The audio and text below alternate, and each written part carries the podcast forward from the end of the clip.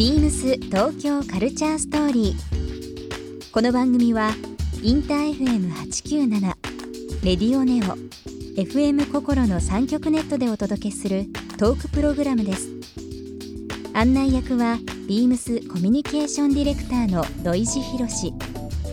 今週のゲストは中川翔子ですファッションとカルチャーを融合させた楽しい面白いがテーマのブランドマミタスをビームスと共同でプロデュースしている中川翔子さん。ブランドを通し自身のパーソナリティやライフスタイルを色濃く表現。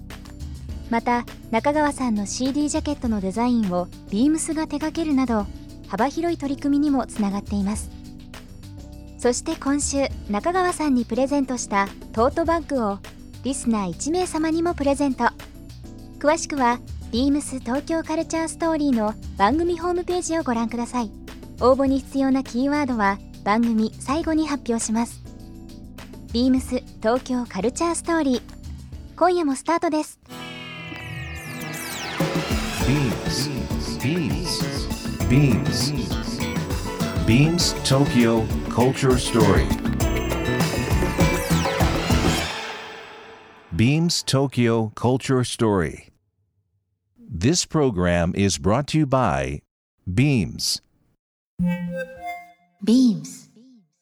ありとあらゆるものをミックスして自分たちらしく楽しむ。それぞれの時代を生きる若者たちが形作る東京のカルチャービームス東京カルチャーストーリー。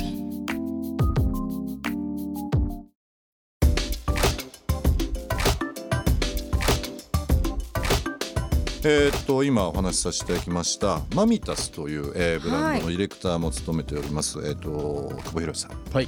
今日来ていただいてますけども改めてこの中川翔子さん、えーマミタス、はい。ビームスとの関係性関わり方、えーちょっと教えていただいてもよろしいですか？事の発端は、えーうちの代表の設楽、まあ、社長ですね、うん。と翔子ちゃんのお母さんが あの友達で、はい、お母さん大好きです。びっくりしたんですけど、はい。直接じゃなくてツイッターで友達になったって聞いてえそれ知らなかった？何それと思ったんですよね。あ怖いな。あそうなんですね。母のコミュ力と設楽さんのそうなんですね。あのオールオッケーな あのあのゴールの広さがすごい。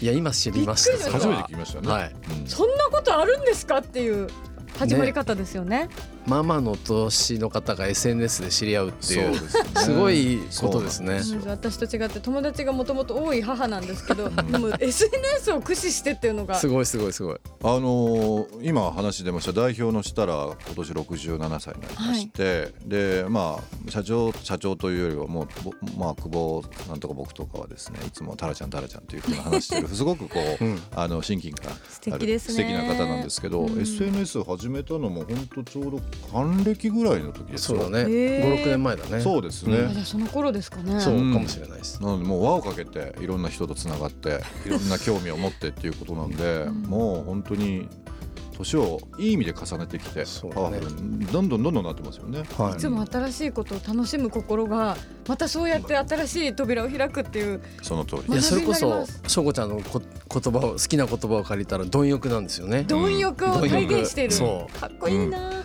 ちょうどそのマミタスの生い立ちの話ですけど、ね6年ぐらい前にその、えー、タラちゃんにうちのし設楽社長に呼ばれてタラちゃん。そう。えーっと翔子ちゃんのお母さんからちょっと相談されてると、でマミタスっていうブランドを、えードライブかけていきたいんだけど久保前興味ある、できる？って言われて、まあ、基本僕断らないじゃないですか。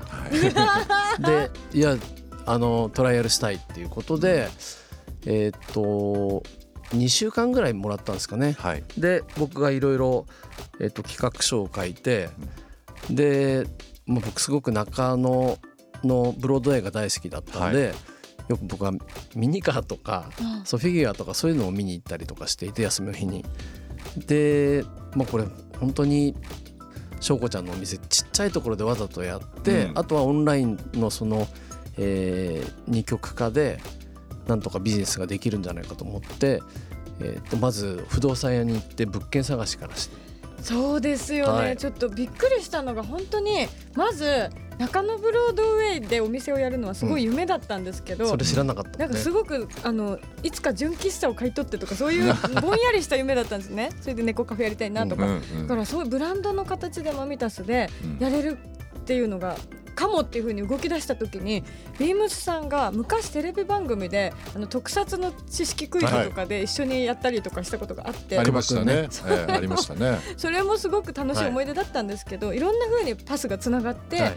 であの久保さんも中野ブロードウェイ好きとか、うん。あの全部あのネガティブだったり否定したりとかしないでいやいやいや、はい、おいいいですね面白いですねっていう風に受け入れてくださったところからびっくりしたのとあと世界展開してる世界のビームスさんが中野ブロードウェイっていうものすごいサブカル特化のあの不思議なお城になんですよ不思議なおオ城ね。ープンするってちょっと前代未聞というかそれも面白がってくださったんですよねまず。うんはいで物件がまずなかったんですよね全然ね。なかったですね。空いてなかったんですよね。空いてない。うん。だから23回かなしょこちゃんも来てもらって、うん。実際に物件見てもらったりとか うん。しましたよね。一回候補としてて。あのいろんなねあの3階が主にメインストリートでマンだらけとかあったりとか、あの中野ブロードウェイって感じなんですけど4階もかなり広くて不思議のダンジョンみたいだかありらますよね。面白いかなと思ったんですけど、ちょっと倉庫街みたいになったりして、そうなんですよね。何回行ってもあの迷道に迷っちゃう。ん ですけどそこも空いてなくって